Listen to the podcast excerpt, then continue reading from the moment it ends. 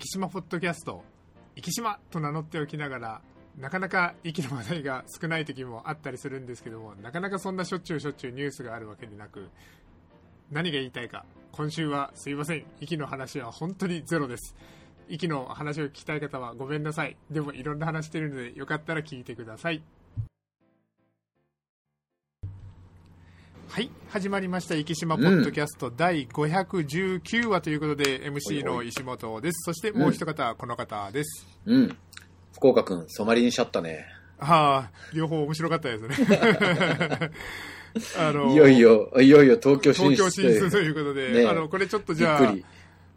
福岡くんファンとしてですね、ちょっとこのポッドキャストをいろんなところで聞いてる方もいらっしゃるかもしれないので、ちょっと福岡くんとの約束を果たそうかなと、東京の方はちゃんと聞いてくださいね。2月の2日ですね、日曜日14時から、なんと完全福岡ローカルで、福岡の人じゃないとピンとこないようなニュースばっかりをお届けする福岡くんという番組があるんですけれども、こちら14時から、日本テレビ系列でも同時放送をするということで、びっくりですね。はい、福岡君との約束で、福岡君の視聴者の方は東京の、知ってる人に少しでも広めてくれということで、知ってる人全部に言えって言ってました。そうそう、全部に言えって言われてる。視聴率ゼロを回避するということで、はい、少なくともこのポッドキャストを聞いてくれてる方は、まあ息並びに九州にちょっとゆかりがあったり、ちょっと興味がある方だと思うので、息に来るときに長崎から来る方もいらっしゃいますけど、福岡経由で来る方が8割ぐらいなの、9割ぐらいなのかなと思いますので、息に来るついでに福岡も楽しんでもらうということで、福岡君をもしよかったらですね、ちょっと見たら面白いのかなと、こんな長いバスがあるんだなとかですね、そんな話も、はい、あるみたいですので、もしよかったら。あのバスってないんですか、他のとこ。どうなんでしょうね。なんでしょう、オープントップバスとかですね、ああいうのに関しては例えば、東京のはとバスさんとかもですね、あったりとかするんでしょうけども、長いバスは僕は、いや、あれすごいよね。はい、あれよく曲がれますよね、いつも。そうですよね。内輪差でいつも原付とか引っ掛けられるかなとかちょっと思ったりしますけども、さすが西鉄、はい、そうですね、あれはすごいですね。というところで、ちょっと福岡君の回し物みたいになってますけど、ぜひ、はい、よろしくお願い。あと、田中健二さんの解明についても集中していただけたら。本当。あれも面白かったですけどね。そうですね。はい。あれは染まりにしちゃったねの方ですね。そうですね。はい。ということで、ちょっと2つの、僕と福山先生の好きな番組を、ちょっと、はい、宣伝兼、周知の、させていただきましたというところで、生島ポッドキャストの方に戻ろうと思うんですけども、戻ろうと思うんですけどもと言いながら、ちょっとあんまり息の話が、出てこないんですけど、なるほど。ちょっとこういうエピソードトークをするときは、お察しいただけたらと思うんですけども、ちょっと今日は週末ですね、私、ちょっと旅行に行きまして、というのもですね、昨年病気をしましたという話はしたんですけども、そこから思ったのが、いろんなことをはっきり言ってこの3年間ですね、ちょっと、役がついたのと、あとコロナっていうところがほぼ同時に押し寄せて、本当に何々したいっていうのを完全に犠牲にしてきた3年間だったなというところで、サッカーも本当にろくに見に行ってないですし、旅行もしてなかったですし、っていうようなところがあったので、はい、ちょっと今回旅行に行こうと思いまして、っていう、ダダ漏れさんがですね、ちょっとなぜかですね、船にまつわる神社に行きたいということですね。船にまつわる神社。なんでかはちょっとね、伏せとこうとは思うんですけども、なぜか行きたいということなので、ぶつけた香川県にあるコンピラ宮、コンピラさんってやつですね。コンピラさんですね。あそこは船での例えばそうですね、あそこもともとそうですね、はい、巨大ななんですね、コンテナ船とかのプロペラが飾ってあったりとかですね、うんうん、そんな感じで船にまつわる神社としても有名なんですけども、うん、僕もちょっと後輩夫婦がですねはい、ちょっと身ごもったというところもありますので、はいはい、安産祈願というのもしたかったので、うん、両方が叶える神社が、はい、コンピラ宮だったんですけども、なるほど、はい、そこを目標にちょっと、はいダダ漏れさんはですね、はい、ちょっと前から東京で仕事があって京都で仕事があってが2日続いて、うん、だんだん南に下ってくると、それに向けて僕はちょっと駅から徐々に広島、高松、うん、神戸と巡って、うん、大阪まで巡ってそれで、うん、最終的に神戸で落ち合うっていうような形で、はいはい、そこからコンピューターさんに、そこからまた四国に戻ったんです、ね、そうなんです、四国に僕はだからですねちょっと先の話になりますけども、で、はいはい、神戸に戻って最後阪急フェリーで博多に戻ってきたんですけども、はい、瀬戸大橋をですね、うん、金曜日の朝はい、広島岡山を通ってうん、マリンライナーっていう特急でですね、はいはいはい、高松に行って、うん、瀬戸大橋の電車で渡って、はい、で翌日はですね神戸からレンタカーで岡山経由で高松に入ったので瀬戸大橋を車で渡り、うん、そして3日目というか日付変わって3日目なんですけども、うん、阪急フェリーで神戸から乗って今度は瀬戸大橋をくぐるというですね、ちょうど日付が変わって1時ぐらい12時半ぐらいだったので3日連続で瀬戸大橋はいろんな、ね、アプローチ、こんな経験なかなかないなとちょっと思ったんですけども、ね、電車車下通るって船、そうですね。すごいですね。はい、これを3日連続でちょっと面白かったなと思ったんですけど、まあそれまあいろいろなことがしたいということで、はいはい、まあちょっと広島は大阪で人に会ったりとか、うん、あとはコンピラ参りがしたいとかいろいろあったんですけど、うん、今回したいなと思ってた一つに、はい、まあ僕はマラソンが好きと、はいはい、それともう一個うどんが好きというところで、あー、なるほどね。うん、高松でですね毎年、はいはい、まあ、ちょっとコロナ禍 なかったんですけどうどんマラニックというイベントがありまして、はい、マラニックっていうのは何かというとマラソンとピクニックの造語、愛の子造語なんですけども、まあ、要するに、はいはい、まあマラソンにちょっとイベントごととかを加えてピクニック、そうです、うん、でそれで、まあ、このうどんマラニックというのは、はい、今まではですね、例えば67キロぐらいだったと思うんですけど、67キロの距離を、で、その間、はい、走るんですけども、はい、エイドがですね、全部、実際のうどん屋さんなんですね。途中で、うどん屋さん5軒のうち3軒以上、うどんを完食をして、そして67キロを走るっていううどんマラニック。結構な距離だな。はい。まあ、こんなのに参加する人がいるのかと多分興味がない方は思うのかもしれないんですけれども、はいはい、これまあさすがにうどん屋さんを使わせてもらうので参加人数は50人とかそれぐらいなんですよね、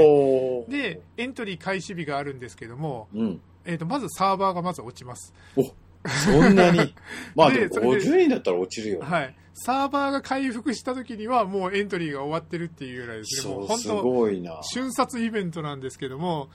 過去 3,4 年ぐらい僕連続で申し込んでたんですけども、はいはい、一度も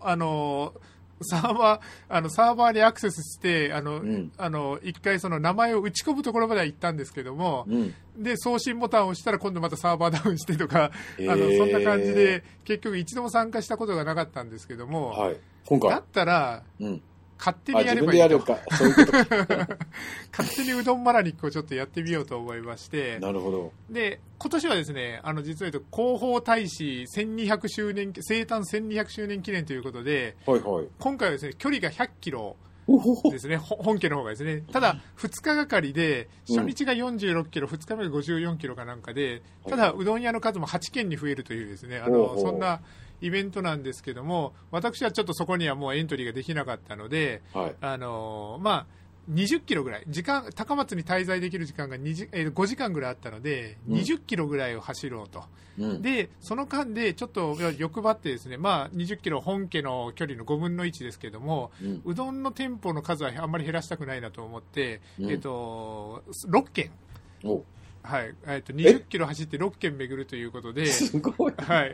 どっちかというとですね、走るよりも食べる方が大変という、そうそうそう、はい、で、行ったんで、大体走った時間、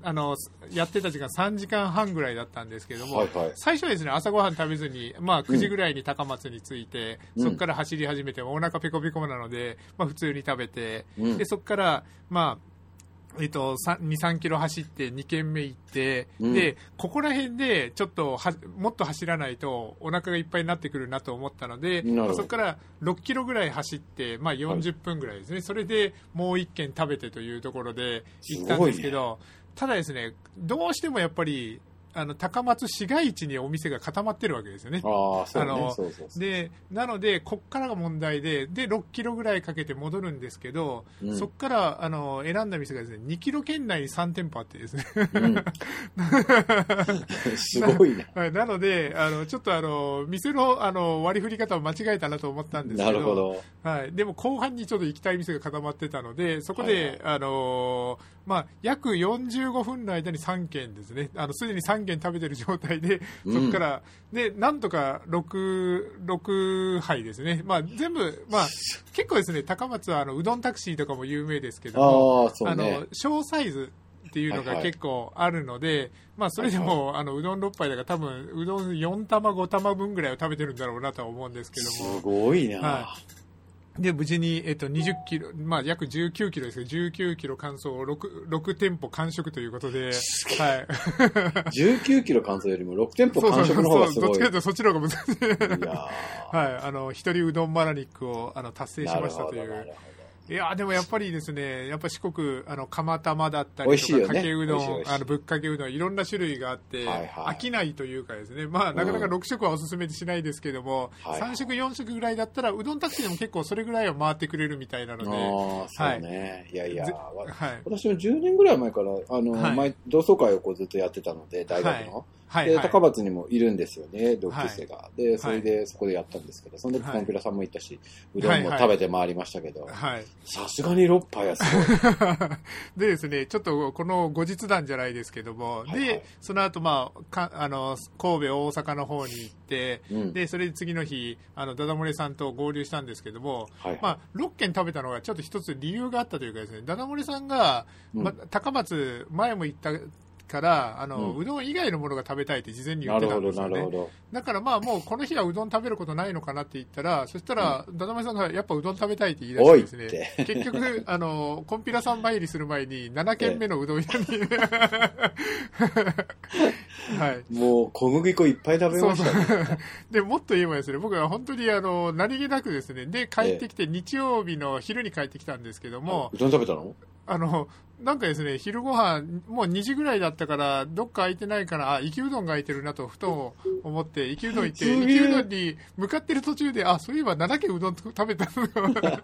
理解した。結局、結局その場行って、3日で 8杯のうどんを食べることになったというですね。もう小麦粉だらけですね、そうですね。もう、まあ実際今日体重測ったらやっぱり当然ですけど、太ってました。ああ、そうでしょうね。しょうがないね。コンピューターさん登ったんですか？でコンピラさん登らせていただいて、でこれやっぱり結構ですよね、あれね。はい。で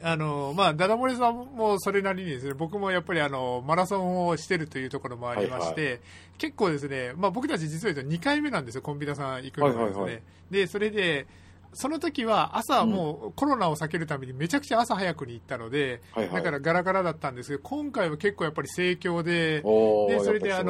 参道のところまあ、お土産屋さんとかがいっぱいあったりですね、うんうんうん、いろんな店があるんですけど、そこら辺も皆さん老若男女ワイワイガヤガヤですね、登っていくんですけども、だんだんですね後半戦に行くにつれてですね、なんかウルトラマラソンの茎の坂を思い出すようなですね、うん、いや結構な坂ですよね、はい、思った以上にコンピューターさんの階段はきつい、はい、だんだん人が減っていき、まあ、そしてみんな口数が減っていき、みんなうつむき加減になっていきっていうまあですね、はい、壱岐の方はですね、はい、一番南の羽出漁港にですね、はい、鏡岳神社というですね、はいはい、300段の階段がある神社があるんですけど、壱岐、はい、に来た方はぜひそれにチャレンジしてほしい。なるほどコンピラ軍は何なんだろう、途中で200何段ぐらい登ったところであと400段とか書いてたから、多分600段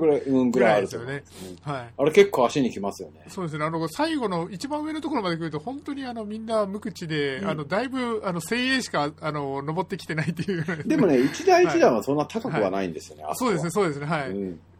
鏡だけ忍者は一段一段それなりに高いので。はい、現在私、相談させていただいているんですが、はい、ぜひ宮司さんたちがですね、はい、お祭りの日って2回上がらないといけないんですけど、なるほど、なるほど。みんな死んでるって。なるほど。それこそ、コンピラグナビに登らなきゃいけない。でもしかも、段差が高いんだったら余計にって感じです。いや、めっちゃきついですから。そういう意味では、僕は正月に行ったんですけども、はい、三島の大島の、はい。大島神社の階段めちゃくちゃすごいですよね、あそこ。ああ、大島神社も結構階段ありますね。はい。でもあれ裏から車で行けるんですか？そうなんです、そうなんです。2階というか、段差登ったところで、普通に、多分皆さんあっちから行ってるんでしょうけど、正面から行ったら、あそこの階段怖い、僕たちの世代でも怖いぐらいの傾斜ですもんね。あ、そうですね。はい。そうそう、いや、鏡岳神社も結構きついですから。あ、そうですか。下から見えませんので、はい、ぜひ皆さんチャレンジしてみてください。はい、はい、ということで、ちょっとダダ漏れさんにラブコールを送ろうと思います、ね。そうね。チャレンジいきましょう。はい。というところでですね、結構、まあ、そんな感じで、旅行に行かせてもらったんですけども、うん、はい。でも、本当にいろんなところに人が増えてきたなというところと、ね、まあ、個人的に今はコロナに絶対慣れない体になっているので、そこら辺は最大限気をつけながらという形で。うん、はい、まあ、でもある程度分かってきたので、これをやっちゃダメっていう、ね。そうなんです。もうおっしゃる通りなんですよね。だから、本当要所要所でこういうことに気をつけながらとかですね、うんうん、そういうような形で、はい、ちょっとやってきましたので、まあ、いろんな、これからもちょっと合間を見ながら週末旅行に行ったりとかしようかなと、ちょっと、うん、とりあえずは、再来週、開幕戦遠征に行こうかなと思ってますので、あ、そうですね。はい。また四国なんですけどね。あ、そうなんだ。徳島に、はい。あ、そうです、はい、徳島なかなか行かないよね。そうですよね。ポカリスエット王国鳴門市に行ってこようかなと。ああ、なるほど。阿波踊りだよね。そうですね。はい。というところで、ちょっとあんまり旅行の話ばっかりしてたら、生島ポッドキャストじゃないんですけども、ちょっと今回、うん、トークテーマもですね、全然息っぽくなくて、はい、はい、うん、はい、この冬買ってよかったものということでですね、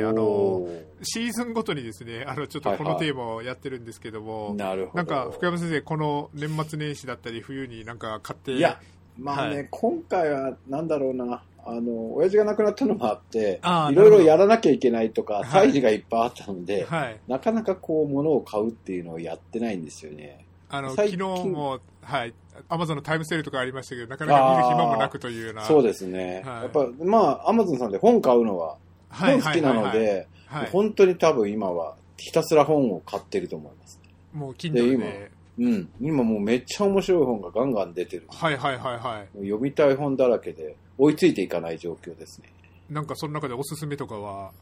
未来とは何かっていう今読んでる本があるんです。未来とは何か。はあはあ、めっちゃ面白いですよ。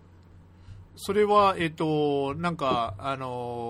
海外のやつを訳したものとかじゃなくて、あ、そうです、海外の訳したやつですね。僕ほとんど多分訳本しか読んでないので、はい、あんまり日本の本って読むことないから。はい、うん、結構これは面白かったですね。面白かったってまだ読み終えてないですけど、もうちょっとから。1秒先から宇宙の終わりまでを見通すビッグクエスチョンってやつ、うん、これですかね、ビル・ゲイツ大絶賛。あ、そうそうそうそう、それです、はい、それです。これはジョブズじゃなくてビル・ゲイツの方で書いた人じゃないから絶賛してるからまあいいかなと。なるほど、はい、これなんか面白そうだなと思って。はい。あとなんだろうな、最近は、マザーツリーを読みたいんですけど。はい、はい、はい。マザーツリーってこう、木がこう、会話してるっていう。ほう。木同士が会話してたりとか、はい、木は自分の子孫の木に信号を送って、よりよく育つように、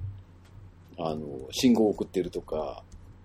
これは未来とは何かの中にもマザー3も出てきたんですけど、大体今読んでる本の中に、あ、読みたいなって思う本がお互い出てたりとかするんですよね。なるほど、それこそ3のより繋がってるわけですね。そうそうそうそう。なんか面白い本、本当に最近、ネットがなんだろう、昔と比べて、昔ネットってすごくこういい情報がいっぱいあったんだけど、はい、今まあ、正直言うとクソ情報しか流れてこないの で、 そうです、ね、ほとんどネットを見ることがなくなって、はい、逆に私は今もうひたすら本読んでます、はい、なるほどなるほど、うん、マザー3これ結構いろんな方がなんかおすすめして養老たけしさん熊健吾さんとかですね、そこら辺の方も、はい、おすすめしてるという形でこれ面白いと思います、まあ、僕は、はい、内容は大体把握したんですけど中身まだしっかり読んでないので、はい、次読もうかなと思ってるところにどんどん次に読みたいなって本が増えてきて、今ね Kindle だからサンプルを落とせるじゃないですか、はい、もう気になったら僕ひたすらサンプルもう落としちゃうんですよ。なるほど。落としといての後でゆっくり見るっていうパターンを取ってるんですけど、サンプルだらけになってる、はいはい、なるほど。だから画面上的には積んどくみたいな感じになってる、ね、そうですサンプル落としておく、はい、だいたい本って多いから、はい、出会わない時ってあるんですよ。あれなんだっけ、はいはいはい、あれって思う時があって、わかりますわかります、はい、よく本屋さん行って面白そうだなと思うけどそのまま素通りして、はい、なんだっけあれタイトルって思う時があるけど、今 Kindle でねあれば、なるほど、そうすればいや僕は結構アマゾンの欲しいものリストにKindle ジャンル別に本を振り分けて、うんうんうん、それこそそこに積んどくみたいになっていっぱい残ってるんですけど、はいはいはい、そうか、そうしたら確かにKindle のアプリとか開いたらなんか表紙がずらっとこう並んでる感じ で、並んでて、はい、これ読んでないなとか、なるほどな、これサンプルのまんまだなっていうのがあるので、はいはい、そういう感じでひたすら読んでおります。ただこのマザーツリーよく見たらなかなか分厚いですね。いや最近の本ねめっちゃ分厚いんですよ、はい、であとはねやっぱね本が高くなって、ああそれはありますね、うん、はい、昔だいたい1500円ぐらいかな一冊って思ってたけど、はい、今もう2000円台超えの本が圧倒的に多いです、はい、あとは上下間に分かれてるやつも多いですし、はいはいはい、未来とは何かはねめちゃ面白いですよ。僕これが著者の方にどんな風にお金がいくのかが分かんないんですけど、ちょっと僕はそれこそ欲しいものリストに入れて、欲しいものリストに入れてるとセール情報というかですね、この本が今安くなってるとか、そのタイミングにポンと買ったりとかするので、うん、でも確かに本一冊一冊普通に買ったらなかなかいい値段ですもんね、うん、ただ Kindle だったら結構ポイントもらえるから、そうあと少し紙の本より安いんですよね、Kindle、そうですね、はい、うん、なので私は Kindle 大好きなんだけど、まあ、はい、ダメなのは、はい、僕昔言ったかもしれないですけど、はい、紙の本だと何冊も同時に読んでるんですよ、はい、トイレに一冊、はい、寝るところに一冊とかいう感じで書斎に一冊とか言って、はい、同時進行で何冊も読むっていうのを昔やってたんですけど、はい、Kindle になるとそれができない、はい、ああなるほどなるほど。ただもね Kindle は選べばいいから途中読んでっていうのはあるんだけど、はい、なかなかトイレとかに持って入れないので、はい、もう各部屋にタブレット置いとくしか、でもそれが今できるぐらいKindle ペーパーホワイトとかも安いですよね。安くなりましたよね。本当、うん、そうそうそう。なのでぜひぜひ Kindle はおすすめです。はい。ここだけは僕結構ですね読書好きな人に誕生日プレゼントでペーパーホワイトをあげたりとかするんですけど、はいはいはいはい、読書だけは iPad じゃなくてペーパーホワイトが絶対いいですね。絶対いいです、はい、うん、読書はもう Kindle じゃダメですね。目疲れるしね、はい、はい、Kindle はもうめちゃめちゃ買いだと思います。タイムセールとかでも本当にかなり安くですねうん、入ることがあって、それこそ本を買っててポイントを貯めていったらそのポイントで買っていったりとかですね、そういうこともできるぐらい、はい、読みたい時に読めるしね。昔みたいに注文して2週間とか忘れた頃に届きましたって言われてもこれ買ったっけぐらいの勢いあります。ああそうですね、はい、Kindle だったらさすがに持ってますよって言ってくれるからですね。そうそう、それいいですよね、はい。たまにあるんだよね。そうですね、はい。これ買おうかなってしたら、あなた何月何日に買ってますよって言われるのが、はい。あとよくあるのが、実際の本だったらハードカバーで買ってたのは文庫本で買ってしまうとか、ね。そう、あるある、はい。そういうのはないですね。そういう面では Kindle はいいと思います。いいですね、はい、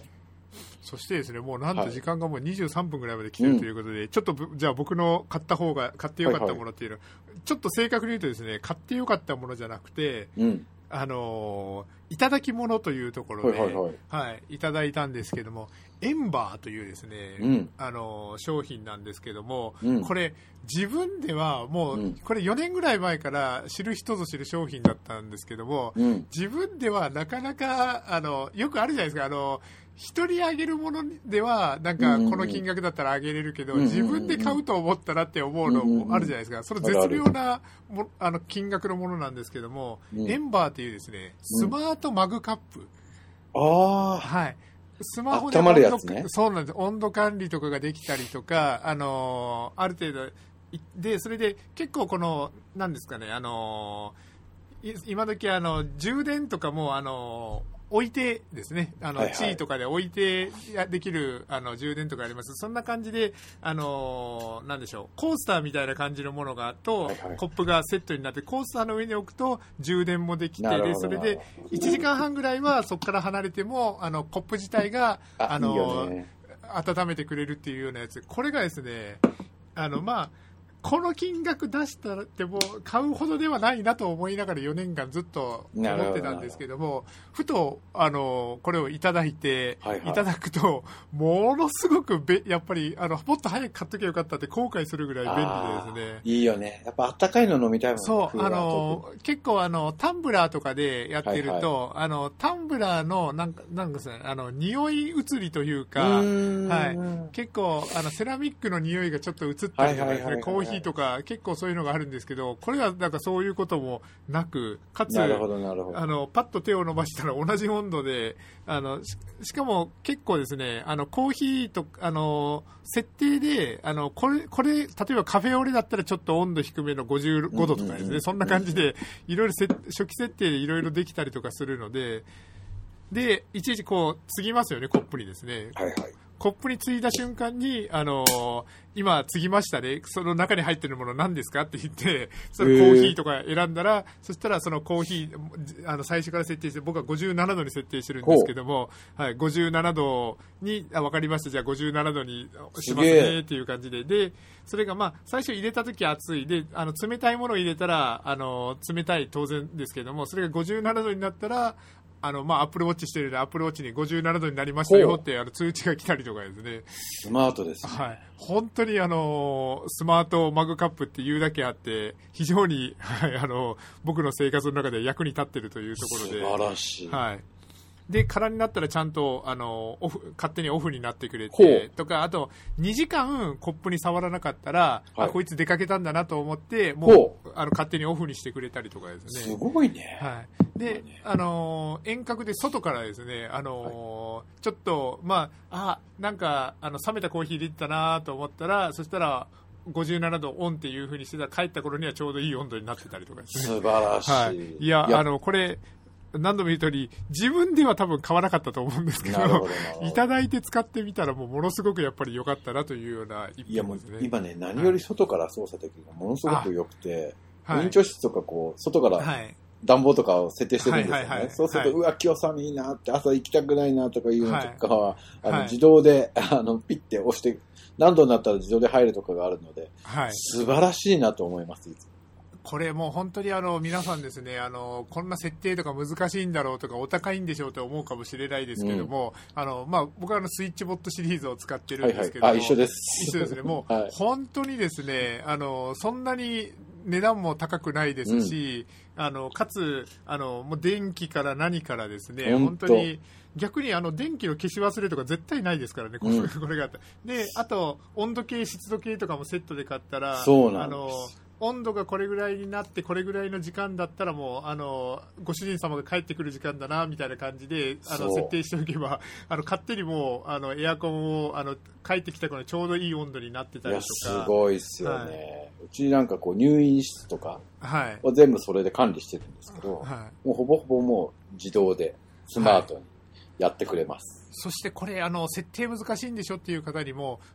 スマホがあってスイッチボットのアプリを入れたらもう全てもう簡単に設定できますよね。もうなんか案内通りに設定していったらもうそのままポンポンポンポンして、うん、あもう設定できたみたいな感じですね。あとはねもうお休み、はい、通知が来るので、はい、暑くなってますよってこっちで操作してもいいわけだから、はい、全然いけますよね。で、あとですね、やっぱり一番の目覚ましって僕はやっぱり光だなと思ってて、うんうん、音以上に眩しいとやっぱり寝れないじゃないですか。だから、はいはい、もう例えば5時に起きるとなったらもう5時に徐々にこれもまた LED なので、うん、まあ、0% から 100% まで輝度を変えれるわけですよね。それが一番いいんだよね。そうなんです。だから10% から始まってなかなか起きないと電気がどんどん明るくなっていくっていうですね、そんな感じにしたら目覚めも快適になるというようなですね。あとカーテン開けてくれたりとか、ね、そうですね。あともっと例えば物理的なスイッチの場合はなんか本当に物理的にガチャッと切り替えるようなそんなアナログな機械もあったりとかですね。そんな感じで、はい、今日ちょっと息のニュースはほぼゼロというところでしたけれども、最後はスイッチボットですね。こういうちょっといろんな商品がスイッチボットで調べてもらったら出てくると思いますので、はい、ぜひですねちょっと見ていただけたらなと思っておりますというところで、すいません、今回息の話題本当にゼロで終わりましたけど、まあこんな回もあってもいいのかなというところで、今週の息のポッドキャストを終わりたいと思います。